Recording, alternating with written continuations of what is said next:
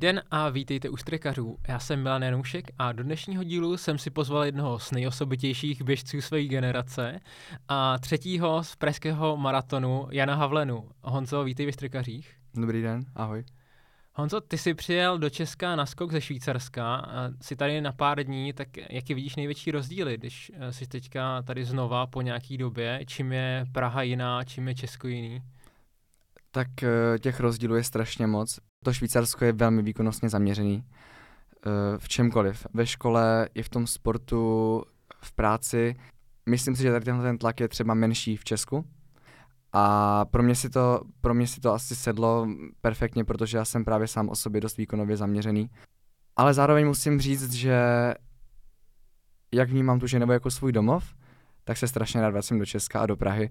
Už ten pražský maraton bylo bylo něco, co mě, co mě dost nakoplo a ta atmosféra byla skvělá. Tak tomu se pak dostane. Když přijedeš do Prahy, tak je něco, co tě na první pohled trefí, že už jsi v Česku, že už nejsi v tom Švýcarsku, že třeba lidi se nesmějou, nebo taxikáři tě oberou. Je něco, co prostě na první pohled si řekneš, teď jsem zpátky v Česku a už nejsem v tom Švýcarsku? To je dobrá otázka. Já mám pocit, že Ženeva není typický Švýcarsko tím, že 45% eh, Ženevy jsou vlastně lidi eh, ze zahraničí a ne Švýcaři. A zároveň to taky není až tak eh, optimisticky naladěné město. Ta Praha je, ta Praha je strašně jiná. Ta Praha je strašně jiná v tom, že já se ní cítím velmi anonymně. A v té Ženevě je to přece jenom trošku, jako by byl na vesnici, protože to město má 200 tisíc obyvatel i s aglomeracema. To znamená, že to je menší než Brno a, a já se stejně pohybuju na relativně malým uh, prostoru. Takže tam je to mnohem méně anonymní. Opravdu jenom když jdu uh, z domu do práce, tak potkám prostě pět lidí, který znám a zakecám se prostě aspoň se třema. Zatímco v té Praze i v tom Brně uh, se mi tohle dostává mnohem méně často. Ty žiješ teda přes tři roky v Ženevě, řekl jsi, je to kosmopolitní město, ale jinak pocházíš z obce Diváky, což je na Brněnsku. Jaký bylo tvoje dětství? Eh, já jsem eh, koukal, že jsi měl docela dost pestrý zájmy, že jsi hrál na housle, že jsi eh, zpíval v opeře. Jaký bylo to tvoje dětství? No, my jsme měli strašně moc koníčků. Nás se jako taťka snažil dost rozvíjet po všech stránkách. My jsme samozřejmě sportovali na rekreační úrovni, vyjížděli jsme na kola, na brusle, na plavání, všechny tyhle věci, ale bylo to víceméně bez struktury. Zatímco, zatímco ta ta hudba tam, tam měla opravdu, tam měla opravdu řád. A taťka se nás zeptal, tak děcka, co chcete hrát? A Segra vystřelila klavíra, já jsem vystřelil housle a bylo.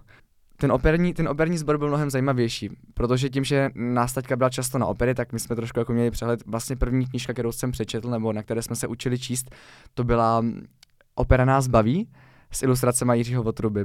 Strašně pěkná knížka, to znamená, že už v předškolním věku jste chodili na operu? No, no, no, no, já jsem, moje první opera byla, nebo naše první opera byla Prodaná nevěsta a bylo to, bylo to, ta inscenace byla v Divoké šárce v parku. Mm.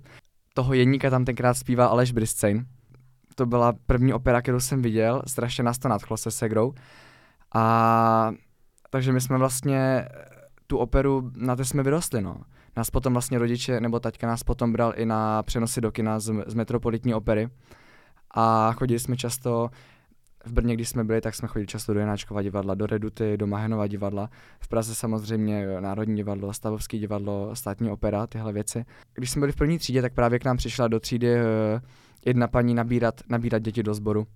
A, a tak uh, nás jenom pozdravila rychle a řekla, kdo chce cokoliv zaspívat, uh, tak se prostě zvedněte, zaspívejte mi, co chcete, jak chcete. A já jsem se právě zvedl, mě bylo asi šest, a, a zaspíval jsem Ari, nebo pokud jsem se zaspívat Ari eh, z, té prodané nevěsty, znám jednu dívku, ta má Dukáty, má Dukáty a ona mi dala, ona mi dala tu přihlášku. A já jsem ji jenom donesl domů a, a rodiče tam zavolali a nějak nás tam dali a taky jsme u toho vydrželi těch sedm let, no. Dobře, takže ta první fáze toho dětství eh, byla celkem eh, dospojená s tím uměním a sport jste dělali nějak rekreačně, ale pak uh, jsem slyšel, že někde Segra, tvoje, tvoje dvojče, se dozvěděla o tom, že existuje moderní pětiboj a tomu jste teda tak nějak jako potom obětovali zbytek toho dětství. Jo, přesně tak to bylo. Uh, ten pětiboj to je věc, kterou podle mě nemůžeme dělat na, na rekreační úrovni. Je to přece jenom pět sportů a ta příprava je obrovsky finančně a časově náročná a i to tělo je tím uh, strašně zatížený. To znamená, že tam opravdu ty věci, které jsou okolo, se musí zredukovat na minimum. My jsme, my jsme, neměli, my jsme neměli žádný volný čas. Od těch 11 let to byla buď to škola nebo tréninky. Ve chvíli jsme začali s tím pětibojem, tak jsme samozřejmě skončili s těmi hudebními nástroji a já jsem se ještě rok uh, snažil zpívat. To jsem přešel od sboru uh, k solovému zpěvu. Ale tím, že jsem byl motivovaný uh, v tom sportu, tak už ani ta hlava k tomu zpěvu netíhla. A navíc to bylo před mutací, u těch kluků je to trochu složitější, takže já jsem jako potom skončil v nějakých 13 letech i s tím zpěvem. A přesně no, tam, tam jsme do toho dali všechno. No asi i váš otec, že jo, protože vlastně založil oddíl moderního pětiboje jenom pro vás. Měl tu vizi, že z vás vychová olympioniky? Byl to takový ten otec, který skutečně uh, si vytkne ten cíl, že, že investuje do těch dětí všechen svůj čas a prostě zkusí z nich ty profesionální sportovce vychovat? No on to taťka nikdy nepřiznal, ale já si myslím, že tam tenhle ten cíl byl protože on tomu dal všechno, nebo dávali jsme tomu všichni, všichni čtyři všechno, vlastně mamka, taťka, mamka finančně, taťka časově a logisticky a my se Segrou v těch trénincích v závodech, v té přípravě.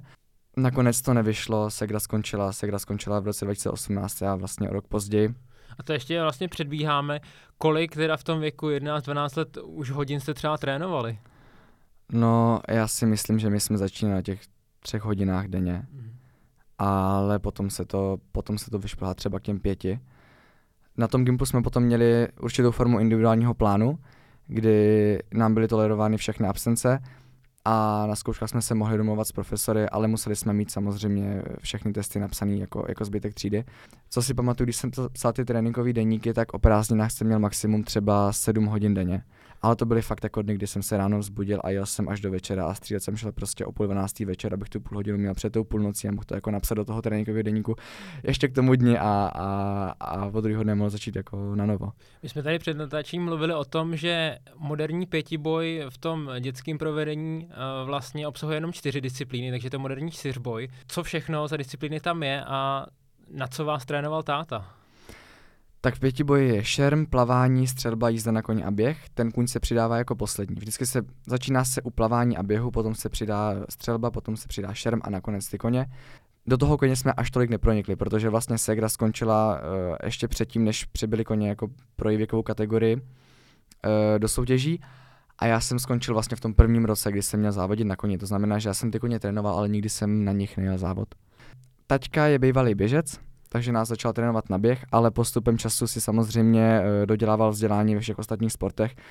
Bylo toho, taťka byl strašně angažovaný. Taťka chodil na trenérské školení, samozřejmě s námi absolvoval všechny tréninky, diskutoval všechno s trenérama, to znamená, že s časem sám rozuměl tomu sportu. Já si představuju, že moderní pětiboj eh, má hodně úzkou členskou základnu, tak myslím, že tam byla i ta úvaha třeba táty, že je to sport, ve kterém je mnohem snažší se dostat na olympiádu, než třeba v atletice? No jasně, jasně. Protože uh, já jsem, my jsme začali s tím pětibojem v září 2012 po olympiádě v Londýně. A potom takže tam úspěch svobody asi hrál roli? Já si myslím, že ne. Já si ne? myslím, že my jsme byli jako rozhodnutí. Aha. Tam už jenom šlo o to, že jak s tím školním rokem to začne všechno ty, jakoby ty kroužky nebo ty všechny věci začnou zařizovat a všechno se rozjíždí. Jo, i, i do toho plavání se člověk musí zapsat v září, střelba to stejný, všechno stejný. Myslím, že to byla náhoda. Mm-hmm. Takže vlastně já jsem po nějakých třech letech, necelých čtyřech letech už věděl, že jsem chtěl dělat jenom běh, protože pro mě zlomový závod bylo mistrovství České republiky v běhu do vrchu. 2016. Já jsem v životě neběžel jako v horách eh, do nějakého kopce. A tehdy mi bylo 15, tak nějak jsem si jako řekl, že jako oprázek bylo jako super eh, běžet jako 9 kiláků nahoru. A teď jsme přijeli na ten širák, já jsem na to koukal, byl jsem strašně, strašně vystresovaný, jsem měl strašný strach, protože mě bylo 15, teď jsem byl ještě v kategorii juniorů, to znamená ročník 97 a já jsem byl dvoutisícovka, ty lidi byli fakt, to byly prostě už jako takřka dospělý chlape a já jsem byl fakt dítě. A a doběhl jsem tam pátý nebo čtvrtý, něco takového. A byla to strašná, byla to jako bomba pro nás tehdy, protože to se jako nepředpokládalo. ale mm, nehledě na tom výsledku mě, mě ten běh jako zaimponoval tam na tom závodě a od té doby jsem tak nějak věděl, že patřím do toho světa běhu. No a právě taťka mi často říkal, že jako pokud se chci dostat na olympiádu, tak mám šanci v pětiboji a ne v tom běhu. A bohužel tohle způsobilo, že já jsem to pětiboji jako zůstal delší dobu, než jsem možná sám chtěl. A až když jsem s tím pětibojem přestal, tak jsem zjistil sám, že ten sport nedělám proto, abych se dostal na olympiádu. Musel jsem najít tu svoji cestu a ty svoje hodnoty, svoje cíle a naučit se v tom pohybovat sám. Jaký byl vlastně ten tvůj strop uh, výkonnostní v tom uh, čtyřboji teda tenkrát ještě?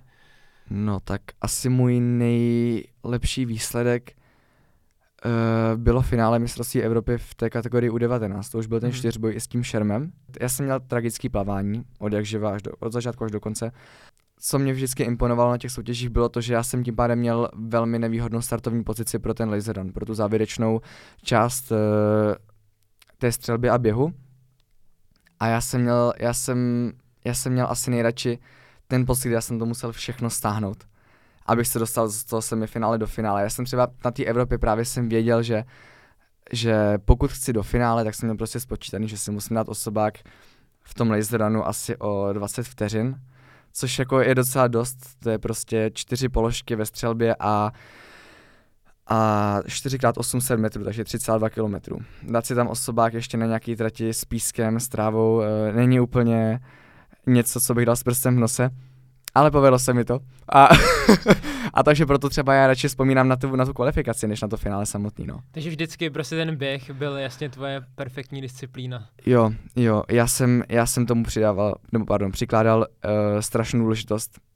Vždycky. Když, když skončila soutěž, tak já jsem já jsem řešil jenom ten běh. Pokud se tři disciplíny nepovedly a běh byl super, já jsem byl spokojený. Pokud se ty tři disciplíny předtím povedly a ten běh nebyl takový, jaký já jsem si ho naplánoval nebo vycílil, tak, eh, tak jsem zase byl zklamaný.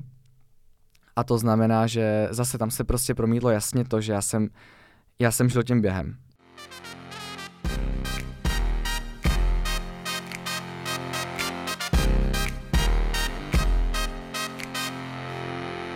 S tím eh, čtyřbojem, respektive pětibojem si skončil na podzim 2019. Ty jsi mi popisoval v rozhovoru, který vyšel na 4CZ, že Eh, na jednom tréninku plaveckým nebyl schopný dojít šatny na bazén, že si prostě byl tak paralizovaný. Co všechno to způsobilo? Co všechno se tam nasčítalo v tu, v tu chvíli? Jo, tak tam, tam to bylo opravdu vyhoření, to byl, to byl burnout a já si myslím, že tam se opravdu, tam vyeskalovalo, vyeskaloval ten problém toho, mm, toho mýho vztahu s tatkou jako s trenérem teď to nechci vůbec, eh, teď ho vůbec jako nechci očerňovat nebo tak. Taťka, taťka dělá maximum, mamka dělá maximum, my se segrou taky. Každopádně um, tam byl problém v tomhle tom. Já už jsem prostě nedokázal uh, trénovat s taťkou, nebo jít na ten, přejít z té šatny k tomu bazénu s taťkou jako s trenérem a já už jsem tě pádem nemohl pokračovat. Ale zároveň to, co bych tady chtěl říct, není, není ani možná až tak ten můj osobní příběh, ale spíš ta problematika obecně tady toho konceptu, kdy, kdy rodič často ambiciozní trénuje svoje dítě. Protože z té vlastní zkušenosti, ale i z toho, co se ke mně dostalo, skrz to, že já jsem se pohyboval v, v řadě sportovních prostředí, nebyl to jenom pětiboj, byl to každý, každý ten sport z toho pětiboje plus ten triatlon, tak jsem samozřejmě zasekl řadu příběhů a viděl řadu atletů, atletek eh, mýho věku. V drtí většině případů to končí dost špatně, ty, ty, koncept, ty koncepty, kdy právě rodič trénuje dítě, protože tam, eh, tam jde stranou ta, ta úroveň rodič-dítě a je tam ten vztah eh, trenér a svěřenec. Ale díky tomu, že to je pořád rodina, tak ta komunikace je mnohem intenzivnější, mnohem vyhrocenější. Já bych se do toho nepustil. Jako kdokoliv nad tím přemýšlí, kdokoliv v tom, v tom teďka je, přijde mi to jako hodně, hodně tenkej let protože to může skončit dost špatně. Tam potom ty důsledky jsou jako nevratný, no, bohužel. A bohužel to ovlivňuje i ty rodinný vztahy, že jo? Potom to trošku... Dost. Dost. Jo. Protože vy už tam nemáte, vy už tam nemáte toho tátu zakořeného jako tátu, ale jako trenéra. A pokud skončíte s tím sportem právě třeba z toho, toho důvodu, tak e, jako vám do té hlavy nenaskočí zpátky, že to je ten táta. Bohužel. A opět, jako ani to není chyba toho rodiče, na tom konci, myslím si, že základní chyba je to, že ten rodič do toho jde na začátku. Samozřejmě neví, nevíte, co to dá. Samozřejmě, že věříte v to, v to nejlepší. Ale pokud uh, tohle poslouchá třeba někdo, kdo právě zvažuje, že by trénoval svoje dítě, tak, tak uh, spíš bych jako radil, abyste o toho dali ruce pryč, protože opravdu to jako nemusí dopadnout dobře a je to prostě ten rodič, kdo si v tu chvíli musí uvědomit, jaký následky to může mít, protože tomu dítěti je 10, 11, 12 let, neví. Neví, co se může stát, neví, co ten život přinese. A pořád ta role toho rodiče by měla být to, že zajistí, že to dítě má prostředí, který je optimální pro ten jeho vývoj a to, že ho podpoří na té jeho vlastní životní cestě. Řekl bych, že být rodič neznamená vědět, co je pro to dítě nejlepší. A to znamená, že ten rodič taky musí v řadě věcí naslouchat a třeba spíš se snažit kontrolovat to, že to dítě je spokojený po závodě, ne že běží rychle. To, že to dítě je spokojený s tím, jak tu sportovní nebo jinou, třeba i hudební, eh, uměleckou aktivitu vykonává ne s tím, že, ne s tím, že půjde na závod. Pokud dítě nechce chodit na závod, nebo chce hrát na klavír, ale nechce chodit na koncert nebo na soutěž, není důvod ho tam do toho tlačit. Já nevím, jak to bylo u vás, ale často taky vnímám u těchto rodičů, že oni třeba ukončí svoji pracovní kariéru a všechny ten svůj volný čas investují do toho dítěte, tak o to je ten tlak potom ještě větší. Kdyby ten rodič normálně chodil do práce a po práci zašel na hodinu se podívat na trénink dítěte, tak asi, asi ten tlak nebude tak enormní. A když tomu ten rodič obětuje vlastně svoje pracovní ambice, svoji práci, tak potom vlastně ten tlak se ještě násobí na to dítě. Třeba i, když to řeknu úplně vulgárně, jako byl třeba ten případ uh, pana Zachy, který vychovával uh, syna vyloženě pro NHL, tak já tady nebudu 10 let pracovat, ale on až dostane kontrakt v NHL, tak potom nás zabezpečí. Jo, Což určitě. samozřejmě v případě pěti boje tam asi nehrozí, že by se zabezpečil rodinu. No, jasně, jasně. Uh, tak uh, až do takovýchhle extrémů jsme samozřejmě nešli, ale taťka tomu dal všechno. A tam opravdu, pokud taťka měl být náš trenér, tak, uh, tak tam musel do toho dát všechno. Yes. Nevím, jestli, nevím, uh, jestli Všechno, by... aby vás rozvezl, jo, že jo, na přesně, všechny ty sportoviště. Přesně, to jako, uh, v tom případě toho pětiboje jiná, jiná možnost, než eh, obětovat tomu uh, i tu pracovní kariéru samozřejmě nebyla.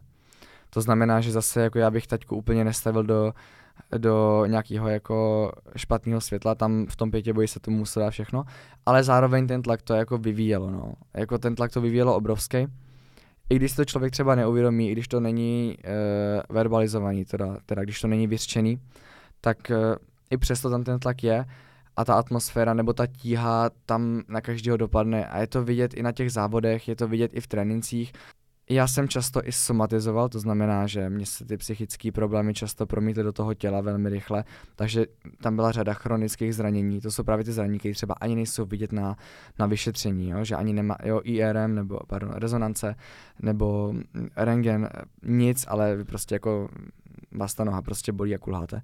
Takže mě to, jako, mě to do toho zdraví lezlo dost. To jsem právě chtěl zmínit, že to nebylo jenom mentální vyhoření, ale ty jsi měl za sebou už i dost různých únových zlomenin a i těch fyzických komplikací, je to tak?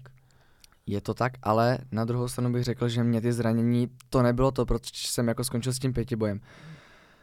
Protože já teď nevím, kolik únavovek jsem měl na kontě, když jsem skončil s pětibojem. To je dobrá otázka.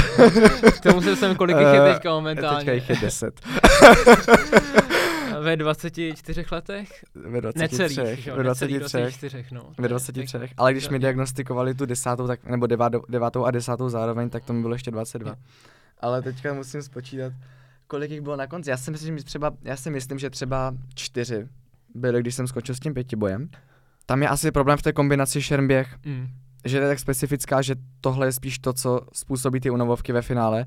Je to spíš tady tímhle tím faktorem, než, eh, než, tím, eh, než tou běžeckou zátěží samotnou o sobě. Ty jsi dával spoustu hodin denně do sportu a zároveň si studoval na gymnáziu Matyáše Lercha francouzskou sekci, což si dokážu představit, že taky asi nebylo úplně jednoduchý a že si pravděpodobně jel na jedničky. Proč zrovna francouzština a francouzská sekce toho gymnázia? Ptám se na to, protože to dost potom ovlivnilo i tvůj další život byla to úplná náhoda. My jsme, my jsme na první stupeň základní školy, jelikož, jelikož už jsme bydleli v Brně, tak jsme chodili na, na Gajdošovu v Židenicích a byla to, byla to forma uh, výuky, byla Montessori. Což bylo velmi odlišný od, od té tradiční, tradiční výuky a bylo to skvělý pro ten první stupeň. A potom, co se stalo, bylo to, že že se založil druhý stupeň a my jsme byli první ročník té, té Montessori sekce a hodně se na tom právě podělala i naše mamka, ale bohužel to nefungovalo tak, jak jsme si představovali a proto my jsme chtěli odjít na Gimple.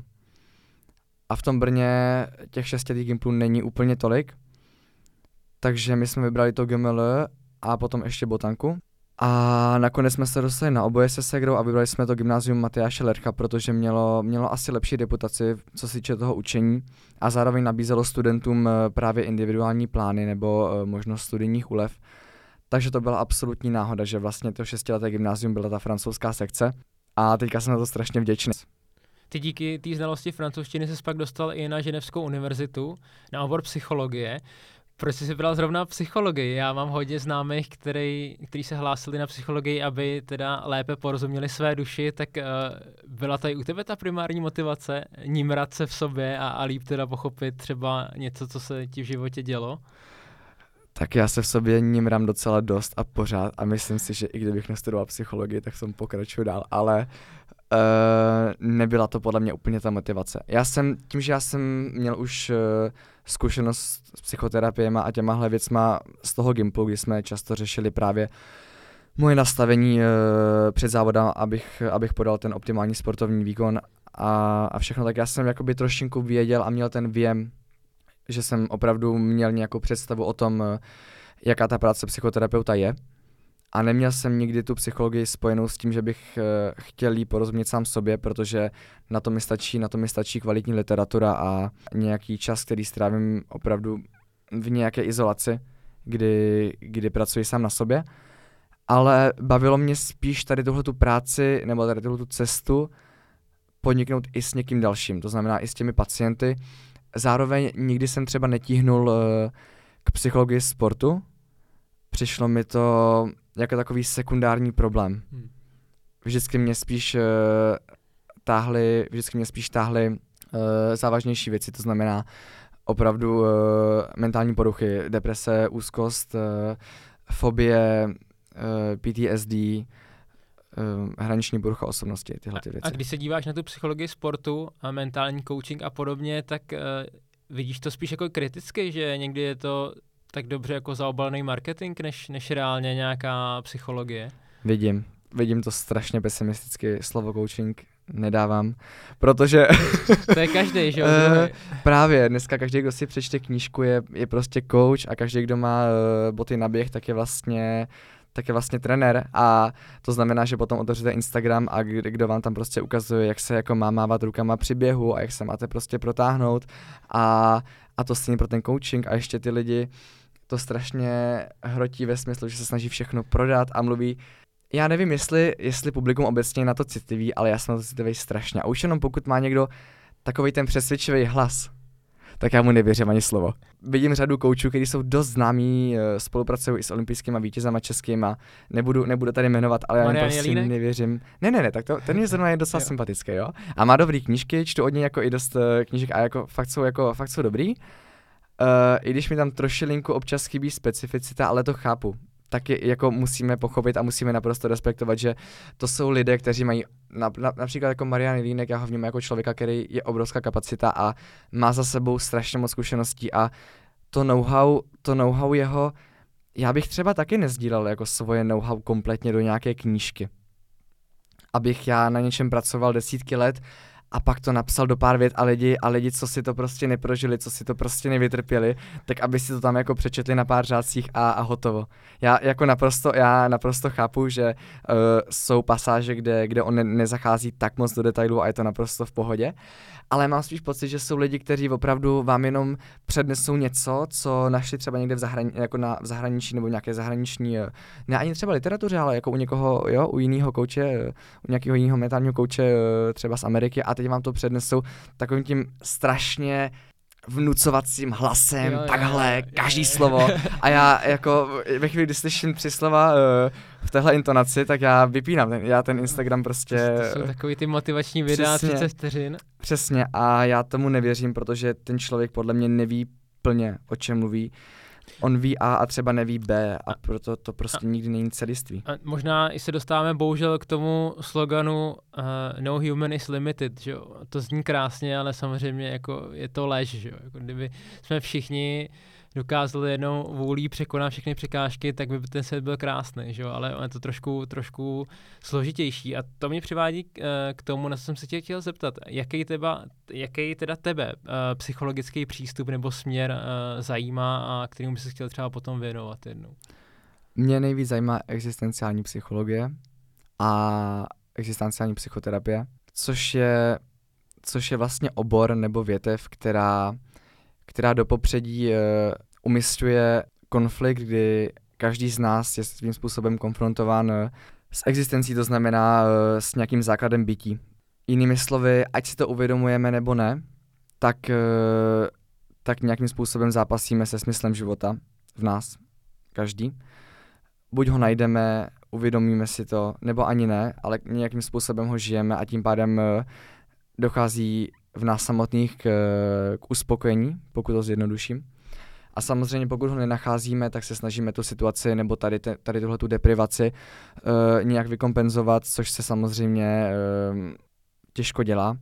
Tady tenhle ten faktor je považován podle tohoto přístupu jako jakýsi, jakýsi důvod nebo potenciální spouštěč uh, řady mentálních poruch nebo um, nemusí, být nemusí to být vysloveně porucha, ale třeba i jenom, dejme tomu, mentálního, mentální bolesti. To znamená úzkost, deprese, znova PTSD, fobie. Mně, tahleta, mně tady tahle ta celá eh, teorie přijde strašně důležitá, hlavně v naší době, v tom 21. století, kdy opravdu každý, každý máme nějakou kariéru, každý máme nějaký uh, nějaký ten pracovní život, eh, snažíme se skloubit s tím osobním a je to těžký. Je to těžký, protože často, často se nějak necháváme vlíct tím životem, děláme třeba to, co nám přijde nejvýhodnější a to, co nám přijde nejvýhodnější, samozřejmě není to, co je, to, co je nejsmysluplnější. Já mám oblíbený, já mám oblíbený psychologii, třeba Jordan B. Peterson. Hodně, je to hodně kontroverzní, kontroverzní osobnost, protože má dost radikální názory ale on právě mimo jiné říká do or pursue what is meaningful, not what is expedient. Jděte si za tím, co dává smysl, ne to, co je výhodné. A myslím si, že tady tyhle ty věci a tyhle ty koncepty je strašně důležitý uh, nějakým způsobem zpracovávat, protože v dnešní společnosti se na to podle mě neklade úplně důraz a mám pocit, že už i na sobě, ale i na svém okolí vnímám, že tohle je většinou to, co stojí za, za, za, těma, za těma psychickými problémama. No.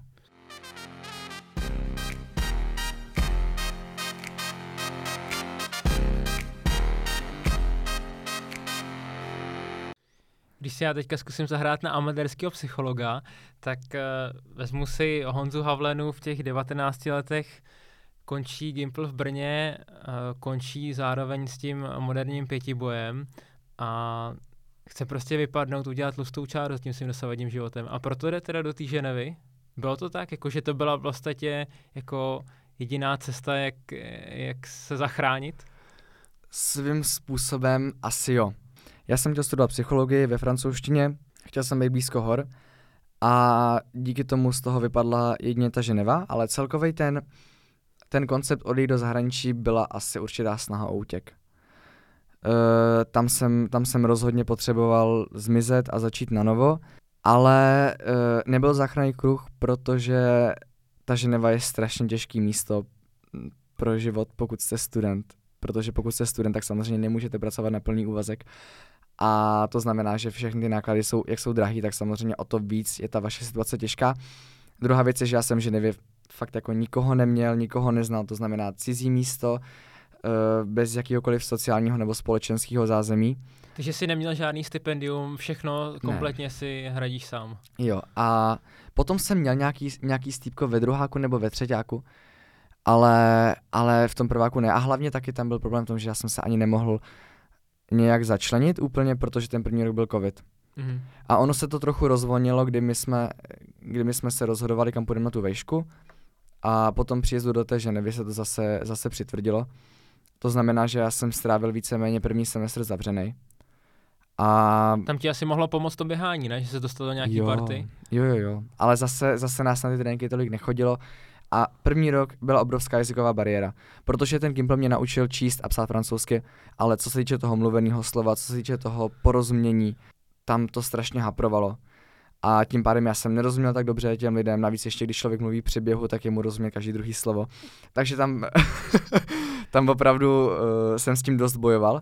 A tím pádem, že, jako, tím pádem já jsem ale ani neměl možnost uh, to zlepšit, protože zase všechno bylo zavřený. Já jsem nemohl nikam zajít, nemohl jsem poslouchat přednášky moc a takže, takže tam to trvalo, no. Tam to trvalo a důležitý, důležitý step nebo důležitý krok bylo, že ve chvíli se ty, ty věci znovu otevřely, já jsem si prostě řekl, OK, budu dělat chyby, ta francouzština nebude dobrá, ale já se musím přestat tu fázi překlenout. Strašně často se stává, že my ten jazyk máme na určité úrovni, která není dostačující, ale je to nadějný.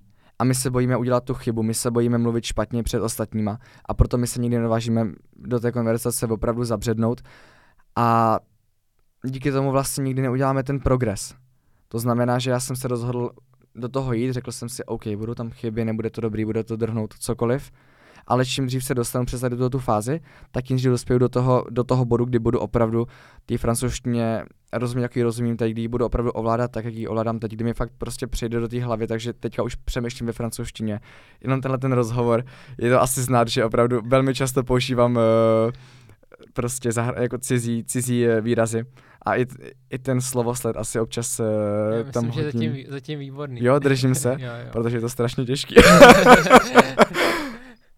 Jak vypadá v Ženevě tvůj denní režim? Ty už si naznačil, že teda studuješ, zároveň uh, pracuješ v kavárně a velmi často teda běháš přes 10 km týdně, tak to zní hodně jako život na hraně. Tak kdyby si měl jenom tak zlehka, zlehka prozradit, jak to vypadá. Uh, vstáváš taky hodně brzo, nebo viděl jsem nějaký jakoby hodně ranní workouty?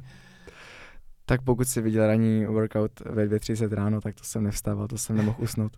Ale, ale pokud si viděl Tuše. trénink, ale pokud si viděl trénink ve 4 ráno, tak to už jsem vstával. Eh, záleží, záleží na tom, na tom denním programu, vzhledem k tomu, že se snažím právě chodit těch eh, 180 kiláků a výš týdně, Což teda bychom měli vysvětlit, děláš to proto, protože jsi řekl po příjezdu do Švýcarska, že budeš běhat maratony, že nechceš čekat do 30, jako to bylo zvykem, ale chceš od mládí běhat maratony a tak nějak jsi řekl, že prostě eh, to musí začínat eh, dvojkou, jo, to trojciferný číslo. asi, asi, já nevím, já jsem se k tomu nějak propracoval, nějak jsem se k tomu proběhal. To se A- dostaneme, jako, přes co všechno jsi k tomu proběhl. Já mám pocit, že fakt přes všechno. Přes všechny možný um, problémy s achilovkama, patama, kolenama, kyčlema, pak přes ty únavové zlomeniny a samozřejmě přes ty trable s tím jídlem. Ale um, Teď teda držíš 200 plus týdně, 230 možná až, ne? ne, to ne, to Ne? jsem šel, to jsem šel 240 první týden v lednu, ale v neděli jsem skončil na pohotovosti, tam jsem skolaboval, takže tam uh, uh, takže k tomu programu asi zpátky. uh, tam, se, tam se budím ve, ve 4 ráno, pokud, pokud jdu ráno do práce a potřebuji ještě běhat předtím. A odpoledne mám buď přednášky a druhý běh, nebo rovnou druhý běh a potom školu.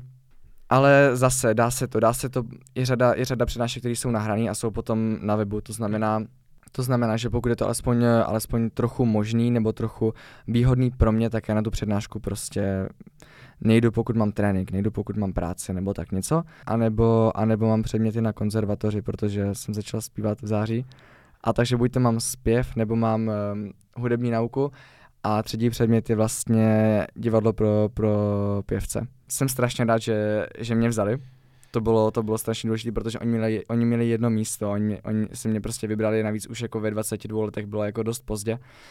Takže je to super, ten program je našlapaný, no, stávám jako mezi tou čtvrtou a sedmou ráno, v sedm ráno se budím sám, pokud si nenastavím budík, ale, ale dá se to, já jsem si tu cestu prostě vybral, je to prostě moje cesta, je to prostě moje cesta, kterou jsem si nějakým způsobem vytvořil na základě toho, jak jsem se v tom cítil, jak se v tom cítím. A každý si musí najít to, to svoje optimální, eh, to svoje optimální fungování. Ty jsi, když jsi přišel do Švýcarska, tak jsi běhal v rámci nějaký skupiny, ale teďka eh, odběháš asi většinu tréninku sám, je to tak? Je to tak, no. Já jsem jako pořád ve stejné skupině, pořád je to ten stejný oddíl, máme pořád ty dva stejné trenéry, kteří, kteří to všechno zastřešují. Ale tím, že jsem vlastně jeden, nebo možná jsme tam teďka dva kluci, co, co se připravují na maraton, a ten druhý kluk uh, běhá úplně jiné časy než já, tak uh, tam už není, tam už není možnost úplně trénovat, trénovat ve skupině. Protože říkám, to je kluk, který, který uh, se připravoval na maraton za tři hodiny a tím pádem i ty, i ty, i ty úseky máme každý, každý na jiných tempech. Ale na druhou stranu já třeba si ten tak vyvinu sám, to znamená, že co je ideální pro mě je jít tu svoji, tu svoji tréninkovou náplň ve stejnou chvíli jako lidi ze skupiny na stejném stadionu. My se podporujeme navzájem, když jeden má meziklus, tak, tak podporuje toho druhého, pak zase naopak. Jo, tohle je strašně super. Podporovat se na tom tréninku, ale víceméně si každý jdeme to svoje. To je jako podle mě ideál. Ty si jdeš hodně to svoje. Nedávno si totiž na Instagramu sdílel uh, trénink bylo to přes 50 km na dráze a asi, asi by to chtěl nějaký tvůj komentář, protože trenér ti napsal nějaký trénink, udělal v tom chybu a ty si vlastně to i přes tu chybu odběhal, takže se z toho stal jako monster workout úplně neuvěřitelný. Taky si bys to mohl svými slovy nějak popsat, protože to je taky docela case study. Jo, tak leden celkově, leden celkově je strašná horská dráha, no. Jak jsem říkal, já jsem ten první týden jako odběhal 240 kiláků, sedmý týden jsem skolaboval, to jsem skončil na té pohotovosti, teď jsem byl jako dva týdny mimo a tak nějak jsem se jako dával více méně týden dokupy. Takže týden potom, po tady tom kolapsu jsem vlastně měl trénink, to bylo 2x6x10 minut, interval 5 minut meziklus. A ty 10 minutovky byly na tempu 3.20. No a já jsem věděl, že tam prostě byla chyba, protože já už jsem si jako trošku propočítal, kolik by to mohlo být. Teď si říkám, OK, takže 36 kiláků jenom v těch úsecích 10 minutových do, jako dohromady, protože dvě hodiny na tempu 120 minut, tedy dvě hodiny na tempu 3.20, to je prostě 36 kiláků. A to nepočítám ten rozklus, který byl asi půl hodiny, a ten výklus 15 minut a ještě těch ty pětiminutovky, kterých bylo 11 mezi těma opakováníma. Takže jsem spočítal, že to jako bude k těm 50. A teď jsem věděl, že tam jako byla chyba. Ale byl jsem strašně hrdý na to se zeptat prostě trenéra předem, jestli náhodou neudělal nějaký překlep. Takže já jsem věděl, že tam jako překlep byl, ale zároveň jsem si řekl, já tam jako radši skapu, než se ho prostě ptát, jako jestli to náhodou neměl být jako kratší. Takže jsem to prostě šel, dal jsem si, dal jsem si prostě do kapsy jeden gel a, a tak nějak jsem se prostě jako vydal na tu dráhu a bylo to strašně, bylo to strašně zajímavý ten trénink, protože já jsem začal na nějakých třech osmnácti, říkám si dobrý, jako nebudu to, nebudu to hrotit hnedka od začátku, ale jak jsem se do toho dostával furt, tak jsem se cítil jako líp a líp. A nakonec ten průměr těch desetiminutovek byl pod 3.13, pokud jenom z průměru ty, ty, těch 12 desetiminutovek, no co jsem šel. Takže jako jsem byl spokojený, protože jsem jako šel víceméně no, 37 kiláků na tempem 3, na, tempem 3, na, to, na tom tempu 3.13 zhruba, no. A pak jsem právě jako jenom dorazil domů a no jako asi tři a půl hodiny mi to vzalo. A, a psal jsem právě trenérovi, jako posílal jsem mu ten screenshot toho tréninku, říkám tak, jako byl to záměr nebo ne, jako jenom aby mi tak jako řekl a říkám, jako každopádně jsem to teda odchodil No ten se chytal za hlavu jako strašně, no. A jak, samozřejmě, že já jsem ho jako, já jsem, já jsem ho v tom jako nijak eh, netopil, já jsem mu řekl, já jsem věděl, že tam jako byl překlep. On mi jako říkal, eh, no jako to, to mělo být, nejdřív to bylo 6x10 minut a já jsem ti chtěl napsat potom jako 2x, 3x 10 minut, aby si tam prostě prodloužil tu pauzu mezi třetím a čtvrtým. A nepřepsal jsem tu šestku na trojku. No, takže já jsem šel prostě dvakrát tolik, co jsem, jako co můj trenér chtěl, abych šel. Ale byl jsem na sebe strašně pišný, protože jsem to prostě zvládl a pak jsem se šel ještě večer vyklusat na nějakých sedm, aby to bylo těch 60. Cítil jsem se fakt jako dobře. Bylo to vlastně den před mojí zkouškou na, na univerzitě, no. Takže takhle jsem začal zkouškový období. Honzo, ty to popisuješ tak radostně, ale když bys si to vzal zase jako z nadhledu, z pohledu ne. profesionála, psycholo- psychologa nebo možná psychiatra, tak je ti jasný, že tohle je jako sebedestruktivní chování? Tak když to uděláš třeba jednou, tak se to podle mě nějak dá. Jako není to, že každý každý týden si tady jako běžím 35 kiláků v úsecích jako na dráze. To ne. No, um, jako řada lidí mi říká, že to je jako trošku sebedestruktivní, ten můj, ten můj životní styl. Ty jsi zmínil ten kolaps nedávnej no. na pohotovosti a to znamená teda, že ty démony, před kterými si utíkal do Švýcarska, teda se odstěhovali s tebou, jo? Do země Helvétské. Ale tak to vždycky je. Tu hlavu to si prostě jinak, odvezeš, tu hlavu si nejde, prostě no. odvezeš. Já jsem, uh, má to samozřejmě strašně moc uh, pozitivních účinků, to, že mám, to, že jsem opravdu v prostředí, kde se cítím, kde se cítím jako doma. ale potom jsou určitý vzorce chování, který, který v sobě prostě máš. A já bych to už ani nevnímal třeba jako démony. Prostě já mám nějaký způsob svého nastavení, svého fungování, který je kompletně odlišný od toho, jak fungují mm, moji kamarádi, moji přátelé, víceméně kdokoliv, koho znám. Ale já se v tom nějakým způsobem cítím dobře. Já kdybych si měl vybrat, jestli mám mít, na, jako jestli mám mít úsek tady těch 50 kiláků, anebo 10 krát kilák, tak já si budu těch 50 kiláků. Protože já prostě, nevím, já, mě to prostě, jenom kdybych si měl vybrat mezi jedenkrát kilák a jedenkrát 10 kiláků, tak taky jdu pro tu desítku. Navíc jako u mě i, jako i ten pace je stejný, jo? Sedím tady jako amatérský psycholog, ale není to tak, že ty vlastně odvozuješ svoji hodnotu opravdu jakoby z toho výkonu, že jsi jakoby víc člověk, když odběháš ten těžší trénink, než ten v uvozovkách lehčí?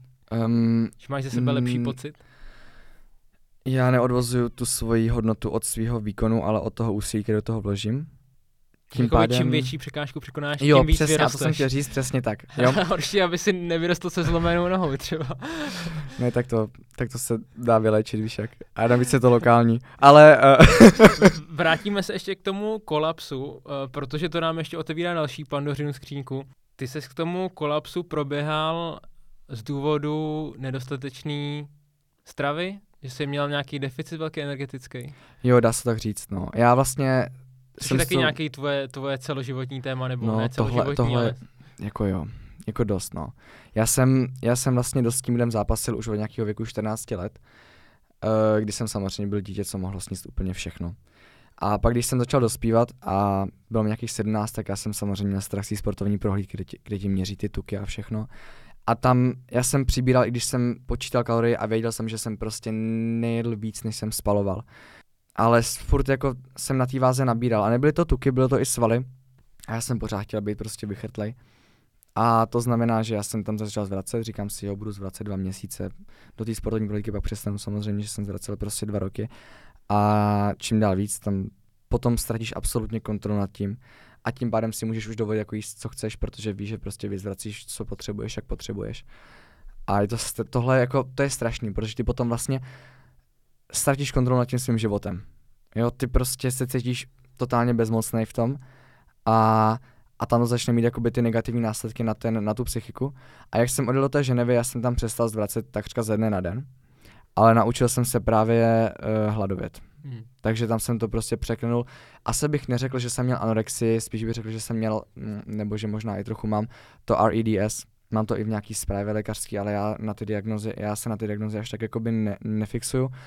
A jde o to, že mě nikdy to jídlo nespůsobovalo, nebo od doby, co jsem ve Švýcarsku, tak mě to jídlo nespůsobovalo nějakou, um, nějakou psychickou jako bolest, jo, že jsem jako nestrádal jako v hlavě.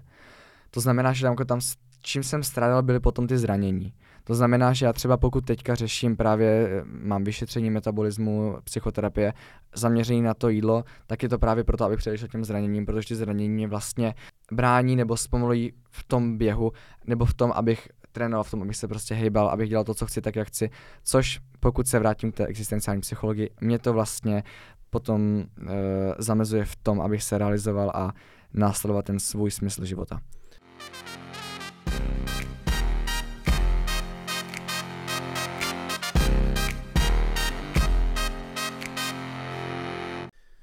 Se totiž podívám na tvý výkony, tak uh, ty jsi zaběhl na jaře loňského roku v Berlíně půlmaraton za 66 minut, uh, potom v Praze maraton, ke kterému se ještě dostaneme uh, za 2.20, na podzim si ty výkony zopakoval, ale když člověk vidí ty tvoje tréninky, tak si říká, sakra, on běhá takový bomby, že v tom závodě by měl podávat ještě mnohem lepší výkony. A pak třeba se dostáváme k tomu, jestli to není tím energetickým deficitem, těma zraněníma, že si vlastně uh, v takovým začarovaným kruhu, že trénuješ jako nádherně, um, ty, ty, ty tréninky jsou úžasný, ale potom třeba se nenajíš a, a potom na těch závodech už jako seš vyčerpaný, přetrénovaný a tak dále, no. No, takhle, záleží závod od závodu a samozřejmě, že to jaro byla, byla pecka ten maraton, no. Ty půlmaratony to mi nikdy jako nesedlo. Hmm. Půlmaraton v Berlíně, tam, eh, tam to bylo docela jako proti větru, když jsem byl jako dost dlouho sám, ale jinak, co si pamatuju, tak já jsem taky měl problémy s břichem ale jako nebylo to až tak závažný. Tam jsem měl problémy s břichem den před závodem a den závodu to bylo jako v pohodě. Potom ten maraton to bylo, k tomu se vrátím, ale to bylo, to bylo bezvadný, to byla jako bomba. A já jsem měl dobrý tréninkový období v tom létě, nicméně pak jsem vlastně to léto ukončil tím půlmaratonem v Kodani a tam jsem měl prostě strašný křiče v dyše jako přes celý závod. Tam jsem jako vysloveně od nějakého toho sedmého kiláku jako zvažoval, že jako vzdám. To zběžel taky hodinu šest? Jo, právě a proto jako tam byl ten výkon jako totální jako traga pro mě, tam to neodpovídalo absolutně těm tréninkům. A potom ten maraton v té Valencii, tam to bylo prostě tam já jsem si vlastně, já jsem si přivodil novou zlomeninu na konci září, to bylo. To byl třetí metatar z levýho nártu, nicméně sportovní doktor mě poslal na rengen a já jsem mu řekl, že ty unavovky nejsou vidět moc jako na tom rengenu. A byl to sportovní doktor, já si myslím, že už máš nějaké zkušenosti hmm. se, se sportovcema. A on mi říká, ne, to stačí, rengen stačí, no takže samozřejmě jsme nic neviděli a takže to jako nebylo, dejme tomu, zlomený údajně. Takže já jsem s tím jako trochu klusal dál, že jo, samozřejmě to bolelo a já, jako já nechci brát jako prášky na bolest, protože potřebuji cítit, co se v té noze děje. Takže tři týdny, tři týdny potom, někdy v půlce října, jako se to strašně zhoršilo a to byla teda druhá unavovka, protože já jsem pak šel, já jsem úplně změnil sportovního doktora, šel jsem na, šel jsem na, na rezonanci a to bylo pět týdnů před Valencí. Takže já jsem se rozhodl, že udělám prostě týden pauzu a pak prostě přípravu ve čtyřech týdnech. A teď se dostávám právě k tomu, že jakoby z hlediska těch časů, tak dobře, ty půlmaratony, to jako není úplně moje specialita. Už ten trénink je velmi jako strukturovaný pro ten maraton ale ty maratony potom tím pádem ty maraton v Valenci dopadly jak dopadl, protože já jsem prostě předtím jako tu přípravu neměl. Já jsem měl to, já jsem měl to dobrý léto, hmm. pak jsem měl ty čtyři týdny, v těch čtyřech týdnech jsem měl jeden dobrý trénink, to jsem tam šel tu desítku eh, za 29-22 na tom tréninku a to byl ještě trénink jako 2x30 minut, interval 5 eh, minut, takže jako to nebyla ani jako jenom jako desítka čistá ale to byl jako jediný dobrý trénink před tím maratonem a mi tam prostě chyběla jako vytrvalost, tam prostě chyběl i jako mm, celkově ten, celkově ta forma mi jako chyběla. Hmm. Des, jedna desítka, takováhle desítka na dráze jako pěkná věc, ale nepřipraví tě to na maraton, takže proto já jsem ten maraton nezaběh jakoby rychleji, ale zároveň jsem na sebe byl mnohem pišnější než, to, než po tom maratonu v té Praze, protože ten maraton v té Valencii tam opravdu jako zdravotně to nebylo dobrý, uh, měl jsem tam, právě už jsem tam začal jako předtím řešit to jídlo, uh, začal jsem fakt jako psychoterapie, všechno, protože už ty dvě únavky říkám tak a dost, prostě no. přesně jak říkal předtím, začarovaný kruh, říkám ne, tam z toho jako se musí vystoupit, takže tam jsem tohle začal řešit, do toho jsem měl tam jako problémy na vztahový úrovni, tam jsem jako fakt ukončil vztah jako s lidma z mého nejbližšího okolí, uh, se dvěma jako asi dva týdny před tím maratonem, takže já jsem tam jako a forma nebyla, takže já jsem přijel absolutně jako nepřipravený s ničím, ještě do toho jsem tam jako byl, že sám, nebo pak jsem, že jako byl s Mojrou a po závodě a tak, ale ale jakoby ten závod máš sám a víš, že prostě cokoliv se stane, tak tam ti nikdo nepomůže. Ne? Takže já, já jsem si řekl, OK, tohle je ta příležitost s tím prostě bojovat, tohle je ten moment, kdy já pokud to zvládnu, tak mě to strašně nakopne do těch dalších závodů, že prostě vždycky, vždycky v té přípravě nebo v tom závodě je něco, co prostě se neodhraje dobře, ne, hmm. nebo tak, jak jsi splánoval, jak jsi chtěl, jak potřebuješ. Ale já jsem si říkal, že jako je obrovská pravděpodobnost, nebo s největší pravděpodobností to vždycky už jako bude lepší než před tou Valencí, jo. Takže, takže pokud půjdu tu Valenci a zvládnu tu Valenci, tak mě to hlavně jako dodá, dodá um, strašně moc té sebedůvěry. A tohle je věc, kterou uh, prostě si můžete právě přečíst jako knížku od uh, koho chcete, ale prostě pokud si to nepře- neprožijete, pokud si tu sebedůvěru nějakým způsobem nevybudujete sami, na základě toho, co prostě dokážete sami, tak ji tam prostě mít nebudete. A proto já jsem věděl, že té Valencie musím odjet a ten závod prostě musím zvládnout, abych z toho prostě těžil po zbytek své sportovní kariéry. A prostě to se mi tam povedlo, jako já jsem odjel s osobákem a to byla prostě bomba. To byla prosincová Valencie, kde teda si ten osobák na maraton ještě trochu zlepšil. Ale půjdeme do té Prahy, protože ty jsi byl pro většinu běžecké veřejnosti poměrně neznámý, když jsme spolu udělali ten rozhovor na čtyřkařích po tom Berlíně, ale jinak tě znali asi e, převážně lidi z okolí Brna nebo z toho moderního pětiboje. Ale pak si přijel do Prahy na maraton a skončil si hnedka třetí e, v čase teda 2.20. Když eh, by se zvrátil zpátky do toho závodu, tak jak se to pro tebe vyvíjelo? Protože předpokládám, že podle těch uh, tréninků i podle toho půlmaratonu z Berlína za 66 minut, tak si svěřil na to, že by pokud uh, všechno sedne, tak mohl být i na bedně. Já jsem úplně ty medaily neřešil a já jakoby nikdy ty medaily neřeším. Nějak i podvědomně nebo automaticky, jak mi dali na ten krk v té Praze, potom já jsem si jako okamžitě sundal a já ji nemám ani, ani na té fotce, pokud se podíváš na ty fotky, já vlastně nemám medaily na krku. Um, na základě tréninku trenér mi řekl, že, chtě, jako, že chce, abych běžel 2.20. Já jsem absolutně netušil, neměl jsem žádný, žádný ponětí o čase a musím říct, že asi tou mojí přípravou a tím, že vlastně mě tam teda taky podařilo být 10 měsíců jako bez zranění v té přípravě před tím samotným maratonem, tak díky tomu jsem asi fakt jako tam prodal, na co jsem měl. A bylo to i tím, že to byl fakt první maraton. Já jsem tam šel opravdu uh, s tím, že jsem neměl co ztratit. A uh, zároveň to bylo super, že jsem vlastně měl na té trati podporu jako od mamky, od segry, od jeho přítele uh, na více místech. Zároveň jsem viděl jako na té trati prostě najednou jako tam fanili lidi, co jsem jako znal i odsaď. Bylo to strašně super, no, jako A ty třeba atmosféra. na tom 30. kilometru jsi byl ještě někde za Vláďou Marčíkem, nebo jak jsi tam probojovával já na to třetí místo? Já jsem na 30. kiláku neviděl tu první trojku. Já jsem, já jsem si prostě řekl na začátku, že si poběžím to svoje. Že, tak jak jako pořád, jo. uh, že ať se děje, co chce, že prostě fakt musím na ten 30. kilák doběhnout jako fresh. Chci se cítit dobře na 30. kiláku. A s tím jsem tak nějak jako vyběh a teď uh, já jsem ani to jídlo úplně jako neměl uh, dobře promyšlený, já jsem si nemohl nechat věci na těch stanicích, takže já jsem musel mít věci, jako na jídlo jsem musel mít u sebe. A než jako se spodíval na ty kapsičky, tak já jsem si narval, jako já jsem si natejpoval jakoby ty gely na záda. Hmm. No, jako v tréninku mi to vy, jako vycházelo dobře, takže jako žádný problém, jenže na 14. kiláku uh, jsem jako odlepil ten první gel a mě prostě vypadlo, to jsme byli jako v té černí skupince, nás tam bylo třeba šest, nevím, jo. Uh, a mě to prostě vypadlo na zem jako celý, já jsem to ani jako neotevřel. A to byl jako jeden ze dvou gelů. A ještě mi jako ten říkal, vem si tři, když tak si dáš dva, třetí doraz říkám, nebudu si lepit tři gely na záda. Jo, takže jsem nalepil dva. A... Jsi neměl kapsu v trenkách? Měl jsem čtyři. Ale jako víš, mě to trošku jako rušilo. Uh, já jsem v té kapse měl hroznový cukr jako bombony a to mi tam jako nerušilo. A ten gel byl prostě větší, nevím, jo, prostě nedá to mačkám těch kapes, pak prostě to tlačí na těch stehnech, takže prostě jsem to nalepil na záda a jako tam to vůbec necítíš. Ale hlavně to bylo o tom, že já jsem měl spocenou tu ruku. Já jako kdybych ten, kdybych ten gel vytáhl z kapsy, spadne úplně stejně na tu zem. Takže mě, mě vypadl ten gel na zem, já jsem ho ani neotevřel, takže to bylo jako po prvním gelu co jsem zařval tam, to jsem zařval, jako kdo to viděl, jako v přímém přenosu to asi viděl. Uh, ale, ale tak prostě běželo se dál, že nebudeš se jako tam vracet. No pak jsem začal jíst ten druhý gel a ty hroznový bombony, a, nebo bombony z hroznového cukru. A ty bombony myslely dobře. Ten gel už tak moc dobře ne, sněl jsem ho tak jako půlku, to znamená, že já jsem za ten maraton sněl asi 300 kalorií, což není úplně ideál. A Dřív to běhali na lačno. Jo, tak to chápu. Jirka Homoláš by ti řekl, že určitě první maraton běžel, běžel na vodu jen. Jo, ale tak jako ne, ono, ono se to hrozně posunulo, opravdu, mm-hmm. jako dřív to, dřív uh, moc neobčerstovali, dneska naopak já vidím, že je to alfa a omega, no, pravidelně hlavně. To, jo, jo, jo, ale jako podle mě zase každý si musí uh, vysledovat uh, to, co mu sedí a taky každý musí ty vnitřnosti prostě vytrénovat jo, na tohle. Jo, jo. Já s tím jako taky s tím zápasem i teď prostě na trénincích. Souvisí to strašně s únavou, prostě mno, jako já trávím úplně jinak, pokud jsem, pokud jsem odpočatý a pokud jsem vyčerpaný.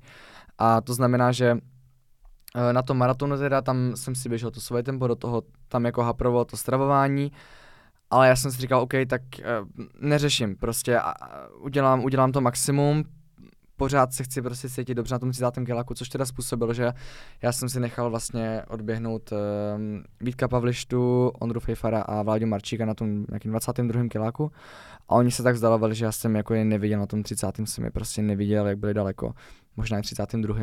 A pak já jsem prostě asi vydržel, já jsem asi, já jsem podle mě nezrychoval, určitě jsem nezrychoval v té poslední části, ale pořád jsem měl to stejné tempo a nějak jsem se propracoval na tu třetí pozici, ale ještě jsem tam a už jsem jako je i viděl jako před sebou jako uh, Ondru Fejfara, jo, najednou prostě, on nevím, byl třeba 30 vteřin přede mnou, takže i toho jsem stahoval, ale prostě um, asi si myslím, že že jsem ten závod opravdu jako uh, vyhrál hlavně jako tou hlavou a tou mentalitou. Prostě Vítek a Ondra zaběhli rychleji, zaběhli prostě líp, uh, měli lepší formu protože já jsem cítil, že já jsem v tom závodě prodal uh, absolutně jako maximum a že a vlastně i když jsem koukal na ty mezičasy, jsem byl na tom 25. kiláku, nějaký 28. celkově a v tom cíli 17. Takže já jsem jako dost předbíhal jako v tom, v tom, uh, v tom závěru a, a díky tomu jsem podle mě doběhl na tu bednu. Kdybych s nima držel, tak uh, určitě jako vytuhnu. Ty jsi pak dostal eh, do hodně záběrů díky tomu, že si v cíli vytasil pěknou šauli. Myslím, že to stejný potkalo i moji Stewartovou. Vy jste se znali už před závodem, nebo vás to zblížilo, to, to, to zvracení v cíli? S Moirou jsme se seznámili um, po pražském maratonu, jsme čekali na to vyhlašování a musím říct, že musím říct, že jako uh, Moiry si obrovsky vážím. My jsme se s kamarádili hnedka na místě a vlastně jsme, vlastně jsme, uh, jsme si protextovali celý léto, celý podzim až, až do té Valencie Eh, teď nevím, jestli chceš, abych mluvil o tom zvracení v cíli nebo o Mojře. Tak já začnu asi tím zvracením, jen tak jako rychle prostě přeletím. Tam jsem prostě vyzvracel všechno, jako ten gel, ty bombony a i snídaní a, a všechnu tu vodu. Já co jsem se ptal prostě... jenom, jestli tohle byl jo. takový zajímavý, ale zajímavý jsem, důvod k seznámení. Ale pak jsem právě označoval na Instagramu, že jako říkám, jako kdo, kdo, jako kdo to zvládl líp, jo. Protože na tom, ještě na tom modrém koberci to bylo prostě strašně vidět a jak když jsem koukal na ty záběry, bylo to jako tak fakt... Ty uh... režiséři přenosu jsou neetický, že jo? Oni by tohle měli stříhat a ne, Mě to ne na, to, ne na to dávat. Mě to nevadí, jako bylo to vtipný, bylo to prostě to. A co se No. týče Moiry? Ještě, no to je ještě vtipnější, jo. protože vzhledem k tomu, že já samozřejmě jako združuju hodně těch zpráv kolem běžců a jako lidi mi často píšou různé věci, tak mně přišlo po Valenci, kdy jste spolu měli s Mojrou nějakou fotku, už se tady opisal, že jste oba dva běželi, tak přišlo prostě třeba 20 zpráv. Chodí Mojra s Honzou Havlénou, kdo to je a takhle. Tak, můžeš to tady vysvětlit. Ty jo, no, tak to je. to byla ta otázka, co jsi připravoval. Ano, to, co jsem si právě nepřipravil. Aha, OK. tak tohle, tohle je teda něco. Ne, tak um, tohle je dobrá otázka, protože Lidi Moje- to zajímá, lidi to hrozně zajímá. já vůbec nevím, jako víš, jako kde začít tu odpověď, jako abych se dobral prostě k, tý, jako, jo, k tomu, eh, k tomu rozuzlení, uh, nebo začít tím rozuzlením. Takhle, uh, Moiry si neskutečně vážím, přijde mi, že uh, já nikdy neodděluju sportovce od toho výkonu nebo umělce od díla a tak dál, proto pro mě je strašně důležitá osobnost toho atleta a Moira je neskutečně skvělý člověk. Nejenom, že je strašně inteligentní, eh, co se týče úvah a, a myšlení, ale ona má taky, ona má taky um, velmi vysokou emoční inteligenci.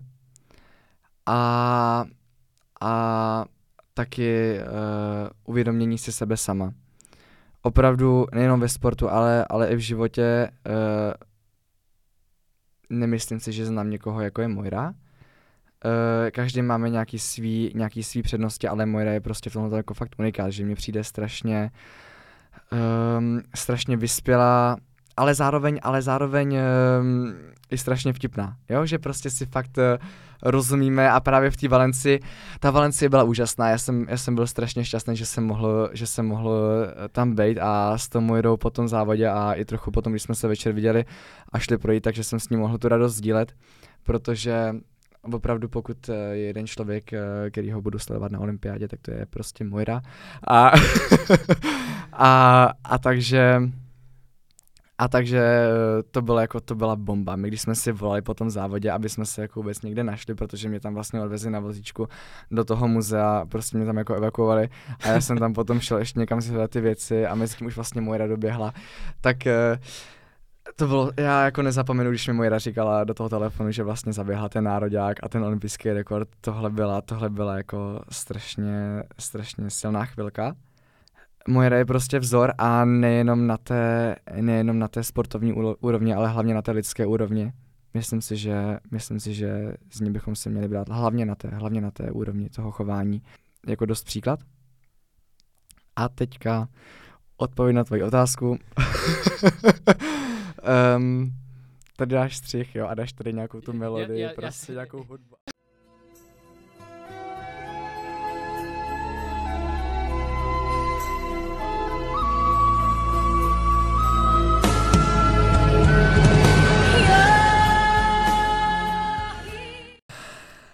A teďka odpověď na otázku, jestli spolu chodíme nebo ne. E, nechodíme spolu, protože jednak nevím, jestli by mě Mojra vůbec chtěla. To je první otázka, jo? E, protože to, že si lidi rozumí na lidské úrovni, uh, neznamená, že spolu chodí. Ale já jsem na kluky, to znamená, že tahle ta věc nikdy ne, nebyla, nikdy nebyla téma.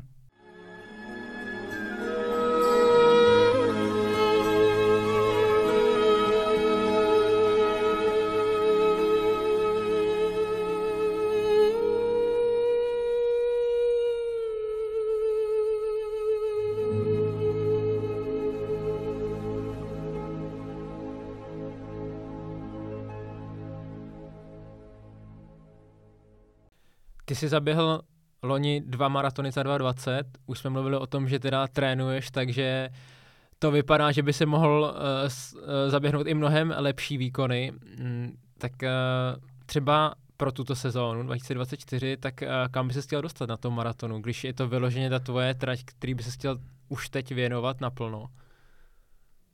No, já si, jak jsem říkal předtím, já si ambice nedávám. A to z jednoho důvodu, nebo spíš ze dvou. Ten jeden je, že já nechci být, já potom nechci být zklamaný, nebo naopak si říct, OK, tak um, jsem dal to, co jsem chtěl a, a tím to hasne. Já se snažím v tom závodě jako prodat maximum nebo udělat maximum, to stejný v těch trénincích a potom ty ambice to tak jako nechávám na trenérovi. Ten trenér mi vždycky řekne, chtěl bych, aby zběžel tohle. Já Ale... si nikdy jako neřeknu. A druhý důvod je, že já často ve sportu vidím lidi, kteří mají strašně vysoké ambice a vždycky přijdou na trénink, na soutěž a teďka ti řeknou, jak chtějí zaběhnout skvěle a jak jako tohleto a tamhleto a, a jak chtějí každýho porazit a, a potom ve finále skončí úplně někde vzadu. A mám pocit, že strašně moc lidí buduje svoje charisma jenom na základě těch ambicí. Protože máme, máme často dojem, že uh, ambiciozní lidé jsou taky kompetentní a to tak vůbec není. A promiň, mohl by si teda jenom, já ti jenom utnu, aby to nebylo tak dlouhý, ale mohl by si teda říct, uh, jaký závody, pokud nechceš mluvit o těch časy, tak jaký závody pro letošek plánuješ? Jo, uh, takže plánuju jeden půlmaraton na začátku března, to bude ve Francii, uh, jenom přípravný na, na další závod, což je maraton v Paříži 7. dubna. Tím pádem bohužel neběžím letos z Prahu, ale, ale třeba za rok. A potom tam chci jít určitě jednu, minimálně jednu desítku, další půlmaraton a potom uh, znova maraton ve Valencii. To znamená, že dráha je úplně mimo. Uh, tu vůbec nechceš. Já nemám rád dráhu. Um, a jako... Ale šel jsi na ní 50 km trénink. Jo, to je pravda. Uh, tak uh, jinak, nemám rád... Závodění na dráze. A to by taky šlo. Já nemám rád krátké tratě. Mm-hmm. Já už ten půlmaraton na mě je prostě krátký. Já se sotva zahřeju, sotva mám pocit, že tak jo, tak prostě a teď jsem jako v tom závodním modu, tak už jsem dejme tomu za půlkou. A ještě tobě uh, hodně šly ty vrchy a ve Švýcarsku a v okolí je spousta těch trailových závodů, tak je, je to něco, co třeba taky si plánuješ i v budoucnu pro zpestření zkusit? To byl i ten důvod, proč jsem do toho nevyšel, proto jsem chtěl být blízko k těm horám, abych mohl dělat ty traily a běhat do vrchu v létě. Ale s tím, jak jsem uh, se pustil do té psychologie, potom jsem chtěl fakt jako trénovat na co nejvyšší úrovni a, a do toho prostě pracuju, protože uh, nejsem profesionál, jsem pořád amatér, tak uh, jsem upřednostnil tu, tu silnici, ale určitě jednou, uh, až, budu, až budu starší, tak bych se k těm běhům do vrchu a trailům vrátil moc rád, protože je to vždycky uh, v krásném prostředí, to je obrovská výhoda a zároveň eh, je to dobrý eh, v tom pokročilejším věku, protože ta rychlost je tam prostě menší. To znamená, že není potřeba s tím začínat úplně eh, tady ve 20.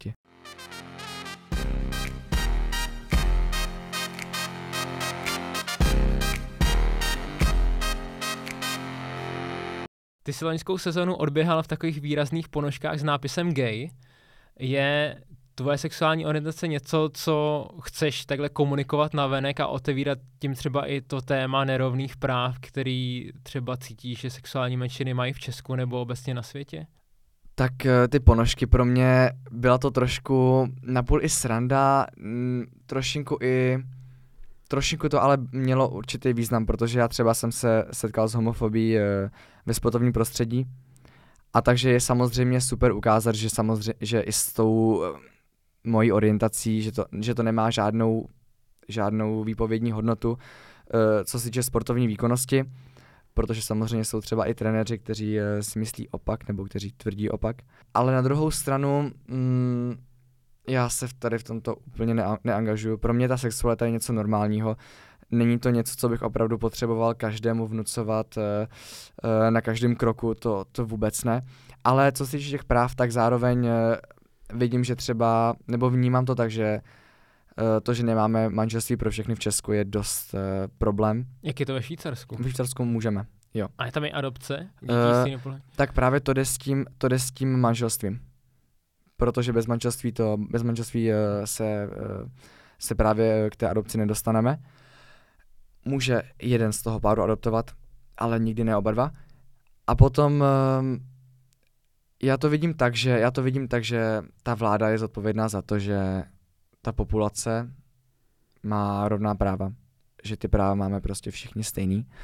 A to manželství, já rozumím tomu, že manželství je určitá hodnota, já manželství vnímám jako, jako, jako vztah, eh, který je opravdu něco, co by se mělo ctít a je tam zatím obro, jako obrovské množství těch hodnot, nejenom jedna.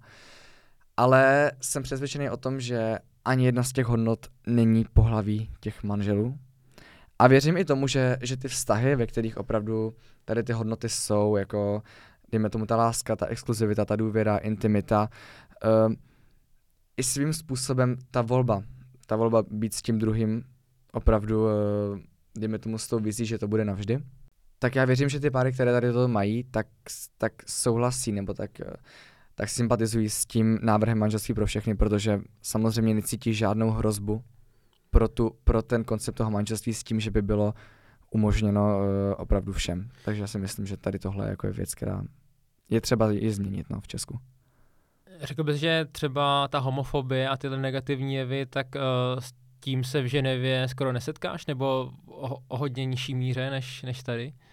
Protože já se na to ptám ještě z jiného důvodu. Já jsem totiž, uh, jsou společnosti západní města, které jsou hodně pokrokový, ale pak, když mluví s těma lidmi, kteří tam žijou, tak zjistí, že vlastně v něčem ta společnost je taky celá rasistická. Třeba k lidem z východní Evropy. Nebo Švýcarsko je uh, speciální v tom, že je velmi, zís, velmi těžký tam získat občanství. Jo? Takže tam rozhodně jako migranti nemají, nemají ráj. Jo?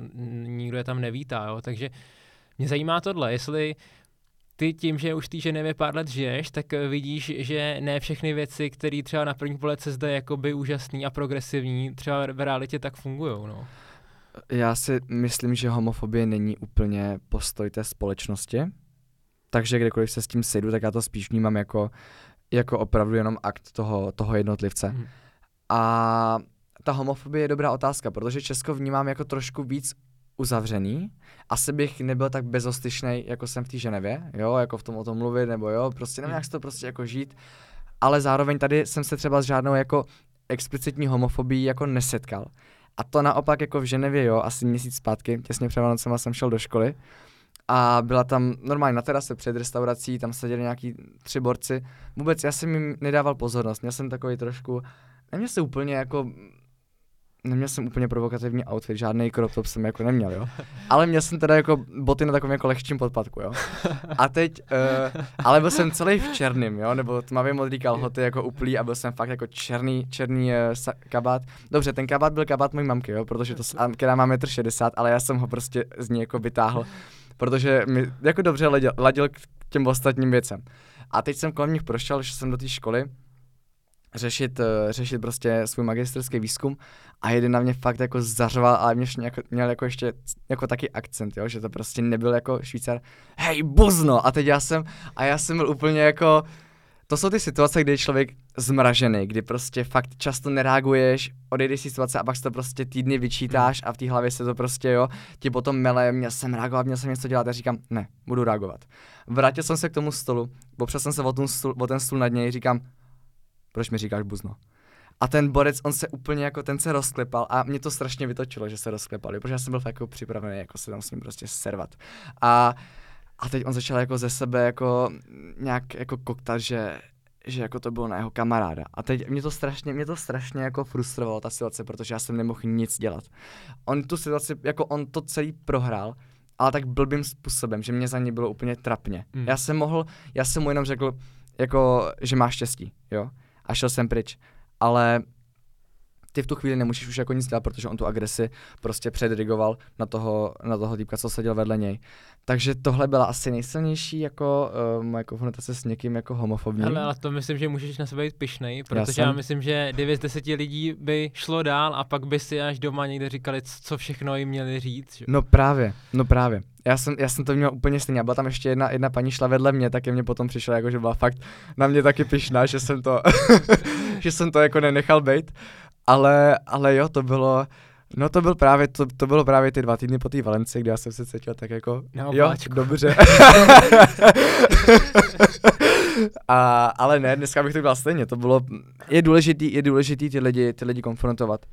A tady se dostávám asi k tomu, že mě ta homofobie, já se s ní vypořádávám dobře, ale strašně mi vadí, pokud je to směřovaný k někomu, kdo, kdo se bránit neumí tady vidím ten největší problém, no a musíme se, musíme se všichni učit a nemyslím si, že to je jenom jako pro, pro, jako pro tu naší komunitu, ale každý z nás jako obecně se prostě musí učit fakt jednat na místě, protože homofobie nebo cokoliv jiného, nějaký osobní útok, tyhle ty věci se nevyhnou, nevyhnou jako nikomu z nás.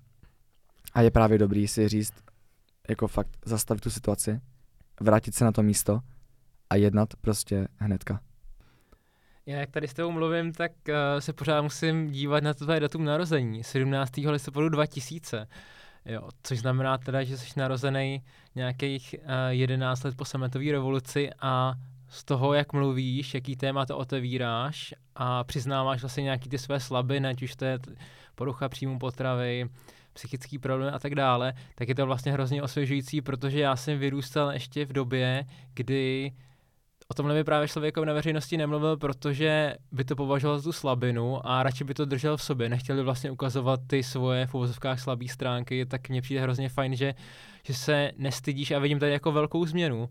Ale nevím, jak to třeba může níst ta starší generace, když uh, třeba by se s nima o těch věcech chtěl mluvit, třeba o své sexuální orientaci, tak uh, tam může být možná nějaká generační propast je důležité respektovat to, že každý z nás má určitou, určitý strach z toho být, být s tou kůží na trh.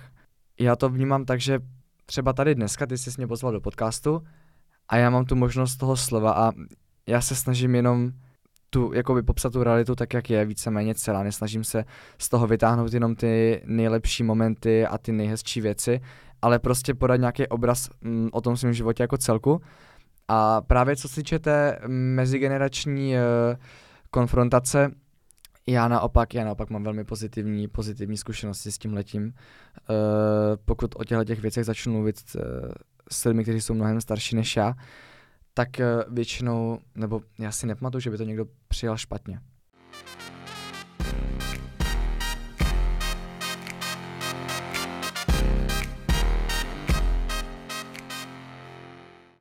Kolik let studia ti ještě zbývá a co plánuješ po škole? Zbývá mi alespoň 6,5 let studia, protože za rok a půl, pokud vše půjde dobře, bych měl skončit, uh, bych měl ukončit magistra. A poté právě, jelikož se, jelikož se chci věnovat psychoterapii, tak musím, uh, tak musím vystudovat ještě uh, jakýsi ekvivalent psychoterapeutického výcviku. Každopádně v tom Švýcarsku je to jakoby takový nadmagistr, Master of Advanced Studies in Psychotherapy.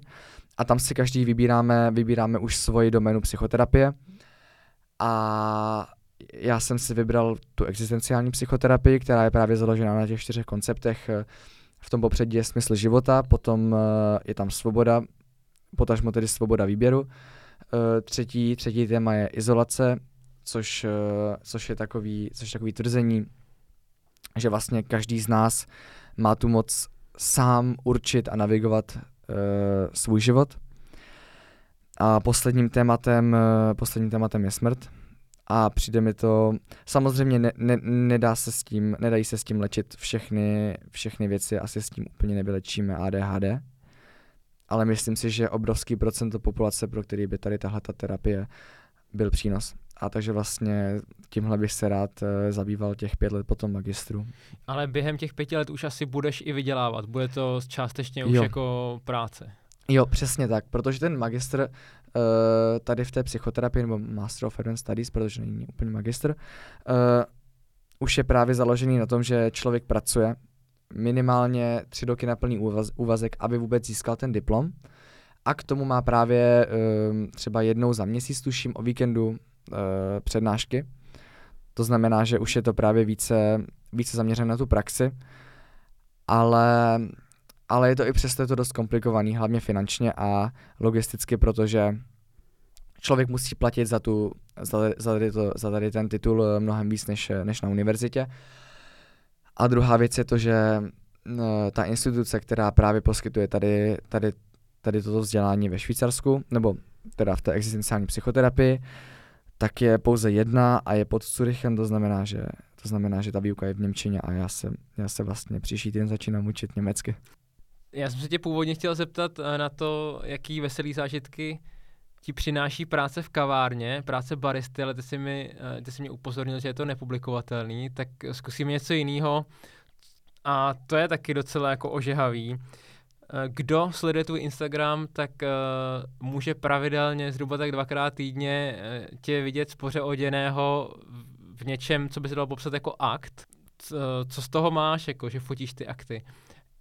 Já se tam v tom určitým způsobem urvu ze řetězu. Já mám pocit, že všechno, co dělám, jsou buď ty centrální aktivity, jako je běh a zpěv, nebo ty věci, které jsou důležité právě pro to přežití, dejme tomu v úvozovkách, to znamená práce a studium. Ve všem, ve všem uh, se snažím dělat to nejlepší a dávat tomu maximum a, a obětuju tomu všechno, nebo dávám tomu všechno.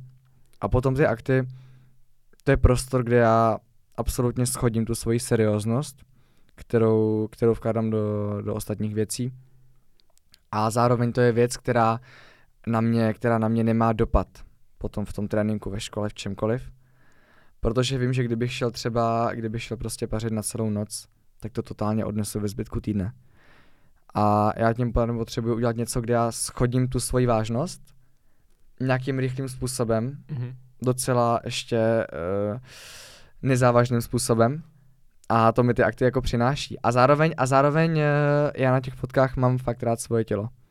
Je to takový moment, je to takový moment pro mě, kdy já si fakt to tělo užiju takový, jaký je a učím se, učím se opravdu to tělo vážit si ho. Vážit a to jestli tomu dobře rozumím, tak tomu tak nebylo, že jo, třeba dřív. Právě, tohle je, tohle je věc, která, která se o mě obrovsky změnila v těch posledních dvou letech, možná spíš roce a půl protože předtím uh, já jsem neměl rád ten pohled na sebe do zrcadla, ať už oblečený nebo, nebo nahej a teďka je to prostě jiný. A možná i proto k těm aktům tak tíhnu, protože to je něco, co mě přitahuje. Tím, že já jsem to ty leta neměl, tím, že já jsem tu, ten pocit leta neznal, ten pozitivní, ten pozitivní přístup k tomu svýmu tělu, tak o to víc, o to víc mě to teďka uh, fascinuje a láká a proto to přidávám. Zároveň uh, lidi, co to vidí, lidi, co to sledují, nevím, jestli to takhle vnímají, ale já se vždycky snažím, aby to bylo něco trochu uměleckého. Aby to nebylo vysloveně cheap, něco prostě přímého. To bylo uh, spíš na OnlyFans. Přesně, no ale mm, jo, ale um, já OnlyFans neplánuju. To jsme rádi. Protože ty nejlepší věci v životě jsou zadarmo, takže můj Instagram asi zůstane jediná platforma.